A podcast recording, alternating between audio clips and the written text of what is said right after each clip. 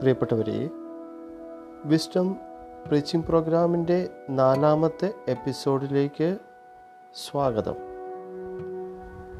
Wisdom preaching പ്രോഗ്രാമിലൂടെ കണ്ടതും കെട്ടതുമായ കാര്യങ്ങൾ തിരുവചനത്തിന്റെ വെളിച്ചത്തിൽ വിശകലനം ചെയ്യുകയും വ്യാഖ്യാനിക്കുകയും തിരുത്തൽ നടത്തുവാൻ ശ്രമിക്കുകയും ചെയ്യുകയാണ്. ഇന്ന് നമ്മൾ ചിന്തിക്കുന്നത് യേശു പഠിപ്പിച്ച പ്രാർത്ഥനയെക്കുറിച്ചാണ്. തിരുവചനത്തിൽ വായിക്കുന്നത് അവൻ ഒരിടത്ത് പ്രാർത്ഥിച്ചു കൊണ്ടിരിക്കുകയായിരുന്നുവെന്നാണ് ലൂക്ക പതിനൊന്ന് ഒന്നിൽ പ്രാർത്ഥിച്ചു കഴിഞ്ഞപ്പോൾ ശിഷ്യന്മാരിൽ ഒരുവൻ വന്നു പറഞ്ഞു കർത്താവെ യോഹനാന്റെ തന്റെ ശിഷ്യരെ പഠിപ്പിച്ചതുപോലെ ഞങ്ങളെയും പ്രാർത്ഥിക്കാൻ പഠിപ്പിക്കുക. അവൻ ഒരിടത്ത് പ്രാർത്ഥിച്ചു. അവിടെ അവർ ഒരുമിച്ച് ഒരിടത്ത് പ്രാർത്ഥിച്ചിരുന്നു എന്നല്ല. ശിഷ്യന്മാരും കൂടെ ഉണ്ടായിരുന്നിരിക്കണം. പക്ഷേ അവർ കണ്ടു യേശു പ്രാർത്ഥിക്കുന്നത്. ശിഷ്യന്മാർ പ്രാർത്ഥിച്ചിട്ടില്ല. അവർക്കറിയില്ല എങ്ങനെയാണ് പ്രാർത്ഥിക്കേണ്ടതെന്ന്. അതുകൊണ്ടാണ് യോഹന്നാൻ പഠിപ്പിച്ചതുപോലെ ഞങ്ങളെയും പ്രാർത്ഥിക്കാൻ പഠിപ്പിക്കണമേ എന്ന് അവർ ചോദിച്ചു. അതിന് ഈശോ മറുപടി കൊടുത്തു. എങ്ങനെയാണ് പ്രാർത്ഥിക്കാൻ പഠിപ്പിക്കാൻ പഠിക്കേണ്ടത് എന്ന്. ഒരു മാതൃക ഉദാഹരണം ഈശോ പ്രാർത്ഥിക്കേണ്ടത്. സത്യത്തിൽ ശിഷ്യത്വം സ്വീകരിക്കേണ്ടവർക്ക് ആദ്യം ഉണ്ടായിരിക്കേണ്ട ഒരു മനോഭാവം എന്ന് പറയുന്നത് പ്രാർത്ഥിക്കാൻ പഠിക്കാൻ ചോദിക്കുക എന്നുള്ളതാണ്. നമ്മളൊക്കെ വലിയ പ്രാർത്ഥനക്കാരാണ്. പക്ഷേ എങ്ങനെയാണ് പ്രാർത്ഥിക്കാൻ പഠിക്കേണ്ടത് എന്ന് ആദ്യം യേശുവിനോട് ചോദിക്കണം. ഈശോ അത് പഠിപ്പിക്കും. ഈശോ എന്താണ് ശിഷ്യരെ പഠിപ്പിച്ചതെന്ന് നമ്മുടെ പ്രാർത്ഥനകൾ വിശകലനം ചെയ്യാൻ സഹായകമാകും. എന്താണ് പഠിപ്പിച്ചത്? അവൻ അരുളി ചെയ്തു? നിങ്ങൾ ഇങ്ങനെ പ്രാർത്ഥിക്കുവിൻ. ഇങ്ങനെ പ്രാർത്ഥിക്കുവിൻ. മാതൃകയാണ്. പിതാവേ അങ്ങയുടെ നാമം പൂജിതമാകണമേ ഒന്ന് അങ്ങയുടെ രാജ്യം വരണമേ. രണ്ട് ആദ്യം പിതാവുമായി ഒരു സൗഹൃദം ഉണ്ടാക്കുക. ആ സൗഹൃദം ഉണ്ടാക്കിയിട്ട് ആ വ്യക്തിയുടെ ആവശ്യത്തിന് വേണ്ടിയിട്ട് സപ്പോർട്ട് ചെയ്യുകയാണ്. പിതാവേ അങ്ങയുടെ നാമം പൂജിതമാകണമേ. അങ്ങയുടെ രാജ്യം വരണമേ എന്ന രണ്ട് പ്രധാനപ്പെട്ട ഈ ഐക്യത്തിലാകുന്ന ഒരാൾക്ക്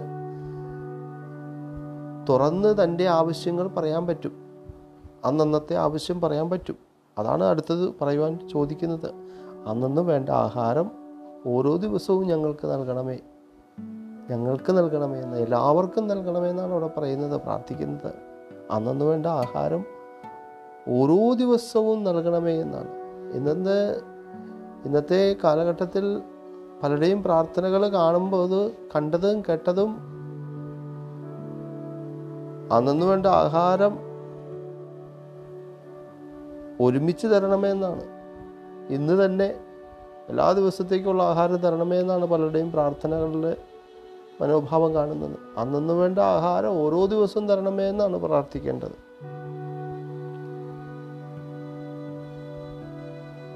അന്നു വേണ്ട ആഹാരം കുറേ നാളത്തേക്ക് തരണമേ. ഓരോ ദിവസത്തേക്കും തരണമേ എന്ന് പ്രാർത്ഥിക്കാം. അതിൽ തെറ്റില്ല. പ്രധാനമായും നമ്മൾ ഞായറാഴ്ചകളിൽ സാപത്താചരണത്തിന്റെ ഭാഗമായി കർത്താവിന്റെ ഉദ്ധാന ദിവസത്തെ അനുസ്മരിച്ച് പ്രാർത്ഥിക്കുമ്പോൾ കുർബാനയ്ക്കിടയിൽ മൂന്ന് പ്രാവശ്യം സ്വർഗസ്വനായ പിതാവ് എന്ന പ്രാർത്ഥന അർപ്പിക്കാനായിട്ട് സിറോമലബാർ ആരാധനാക്രമത്തിൽ പറയുന്നുണ്ട്. അടുത്ത സൺഡേയിലാണ് വിശുദ്ധ ബലി അർപ്പിക്കുക. അല്ല അടുത്ത ദിവസങ്ങളിലാണ് സാധിക്കുന്നതെങ്കിൽ അതുവരെ ഉള്ള കാലഘട്ടങ്ങളെ കൂടെ അവിടെ സൂചിപ്പിക്കാം. അന്നു വേണ്ട ആഹാരം ഓരോ ദിവസവും തരണമേ എന്ന്. ചിലരുടെ ആഗ്രഹം എല്ലാം കൂടെ ഒരുമിച്ച് തരണമേ എന്നുള്ളതാണ്. അങ്ങനെയുള്ള പ്രാർത്ഥനകൾ പ്രാർത്ഥനയാണോ എന്ന് സ്വാർത്ഥതയാണോ എന്ന് ചിന്തിക്കേണ്ടത് വളരെ അത്യാവശ്യമാണ്. വീണ്ടും ആ പ്രാർത്ഥനയിൽ പറയുന്നുണ്ട് ഞങ്ങളുടെ പാപങ്ങൾ ഞങ്ങളോട് ക്ഷമിക്കണമേ എന്ന്. ദൈവത്തോട് സൗഹൃദം ഉണ്ടാകുന്ന വ്യക്തിക്ക് പാപം ഉണ്ടെന്നുള്ളൊരു ബോധ്യം ഉണ്ട് കിട്ടും. പാപത്തിന് വേണ്ടി പ്രാർത്ഥിക്കാൻ പറ്റും. അത് മാത്രമല്ല പാപം വരുന്നത് സഹജീവികളുമായിട്ടാണ്. ദൈവത്തോടുണ്ടാവും.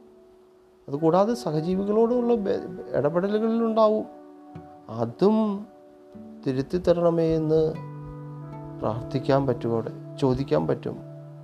അതിനൊരു കണ്ടീഷനുണ്ട് പറയുന്നുണ്ട്. എന്തെന്നാൽ ഞങ്ങളുടെ കടക്കാരോട് ഞങ്ങൾ ക്ഷമിക്കുന്നു എന്നാണ്. ക്ഷമിക്കുന്നു.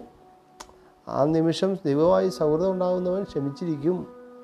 അവൻ അവന്റെ കുറവുകളെക്കുറിച്ചാണ് പിന്നെ ഓർക്കാൻ പറ്റുകയുള്ളൂ. അതാണ് ഏഷ്യ പ്രവാചകൻ ദേവാലയത്തിൽ വെച്ച് ദൈവദർശനം ഉണ്ടായപ്പോൾ പറയുന്നുണ്ട് താവേ ഞാൻ അശുദ്ധമായ അതരങ്ങളുള്ളവനും അശുദ്ധമായ അതരങ്ങളുള്ളവരുടെ മധ്യ വസിക്കുന്നവനുമാണെന്ന്. ആദ്യം തന്റെ അശുദ്ധിയെക്കുറിച്ചാണ്. ഞാൻ അശുദ്ധമായ അതരങ്ങളുള്ളവനാണ് പിന്നെ അശുദ്ധമായ അതരങ്ങളുള്ളവരുടെ മധ്യ വസിക്കുന്നവനുമാണ് എന്നാണ് പറയുന്നത്. അപ്പോൾ അശുദ്ധ മറ്റുള്ളവർ അശുദ്ധമായ കാരണം ഞാനാകാം.